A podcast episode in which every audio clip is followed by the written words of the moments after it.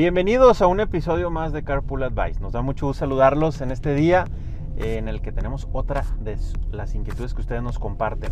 El día de hoy una mamá nos mandó un correo y nos dice, fíjense que me siento muy agobiada o estresada, eh, preocupada, porque ahorita en este tiempo en el que estamos más con los hijos, en el tiempo de encierro y demás, pues está más pegada con, los hijos en la escuela y, le preocupa mucho que pues no, no, siguen las indicaciones del maestro, se meten a las tareas, si yo no estoy presente no se va a cumplir, tengo que estar yo atrás de mis hijos y así una serie de, de ejemplos que nos compartió y que a lo mejor algunos de ustedes también están experimentando. ¿Qué le platicamos? ¿Qué le decimos? Bueno, sin duda el tema de la pandemia y a quienes nos toca todavía estar en educación a, distancia, es decir, que, digo, cada país tendrá sus regulaciones, pero quienes todavía nos toca estar en casa y que los hijos estén ahí conectados para tomar las clases, pues definitivamente hizo un, un cambio, ¿no? Y también permite abrir una ventana muy interesante de, poder observar lo que muchas veces en el aula no podemos estar observando, que aunque no es realmente lo mismo, si ves la interacción, la interacción que tiene tu hijo hacia su clase, hacia sus maestros, eh, el cómo hacen las actividades, definitivamente no es lo mismo que el niño estuviera de manera presencial y puede haber unos que batallen más que otros para adaptarse a este estilo que, no es como el que tradicionalmente siguen los niños, ¿no? El estar en, una educación a distancia, que puede tener de entrada un tema, ¿verdad? Para que ellos no se, no se acoplen muy bien. Pero en el caso que nos compartían, era un niño que ya estaba eh, un poco más grande, ¿no? Entonces no era tan pequeño y no era como, como que el tema no era el manejo de la tecnología, eh, sino, sino más bien el tema de la responsabilidad. Y a la mamá le agobiaba el tener que estar tan cercana y decir, oye, ya tiene cierta edad y no, no, no, no, no lo hace solo, sino estoy como yo pegada, ¿no? Entonces, pues es trabajar el tema de la responsabilidad con ellos. Al final de cuentas, también nosotros, el, el cómo estamos formando, es decir, si nos involucramos, pues para el niño es mucho mejor.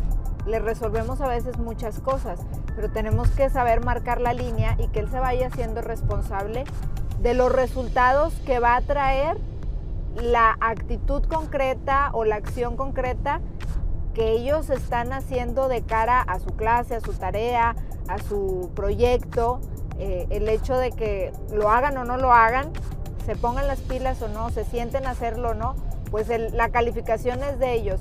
Y creo que, que hay una fibra sensible que a veces nos sentimos un poco como papás agobiados porque a través del comportamiento de nuestros hijos estamos evaluando nuestro rol como padres. Es decir, yo me estoy poniendo la medalla de si soy buen papá o mamá por el resultado o la actitud en concreto o conducta en concreto que, tienen, que tiene mi hijo, que definitivamente la formación pues nosotros somos los primeros educadores y tenemos que estar presentes y demás, ¿no?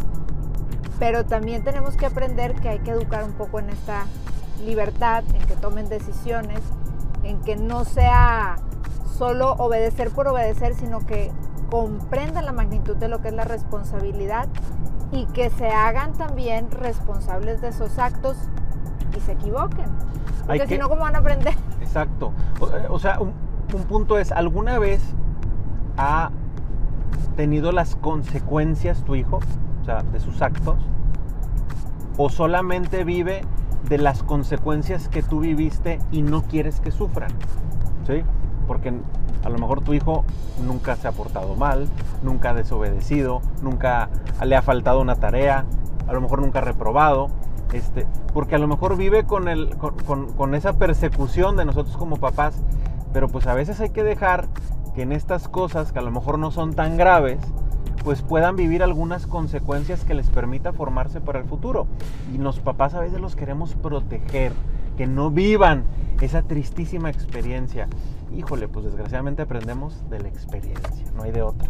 Así, así es. Y, y la otra es o preocupados por la nota o por qué van a decir, porque si entonces...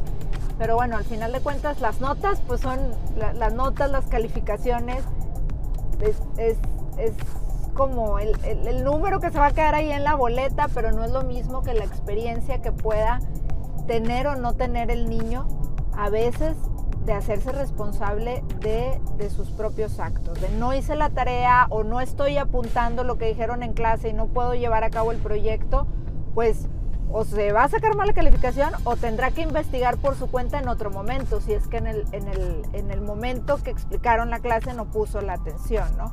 Eh, Hay que bajarle un poquito que- al hay que estrés. ver también eso. Evalúense ustedes cómo están manejando esto, si están cargando toda esa este, tarea que hay que hacer o si se la estamos delegando a nuestros hijos para la razón de ser por, la que estén experimentando estas cosas de la escuela, que es formarse para el futuro, para que ellos puedan por sí mismos valerse. Este es el fondo de todo esto. Pero bueno, es todo un tema que le podemos seguir platicando, pero pues el objetivo es que sea algo muy breve. Nos da mucho gusto haberlos saludado. Les recordamos que se pueden suscribir a nuestro canal de YouTube para ver este y todos los episodios que producimos en Family Link y también lo pueden ver en nuestros canales de Facebook y de Instagram, así como algunos fragmentos en todas las demás redes sociales que tenemos. Nos da mucho gusto saludarlos. Los esperamos la próxima semana. Alguna vez me dijeron, oye, ya no graben en el carro que porque no ponen atención. No, yo no estoy pelando la cámara, estoy pelando lo que estoy manejando, por eso no lo volteé a ver. Pero bueno, nos dio mucho gusto saludarlos, que pasen un excelente día y nos escuchamos o nos vemos la próxima semana. Hasta luego.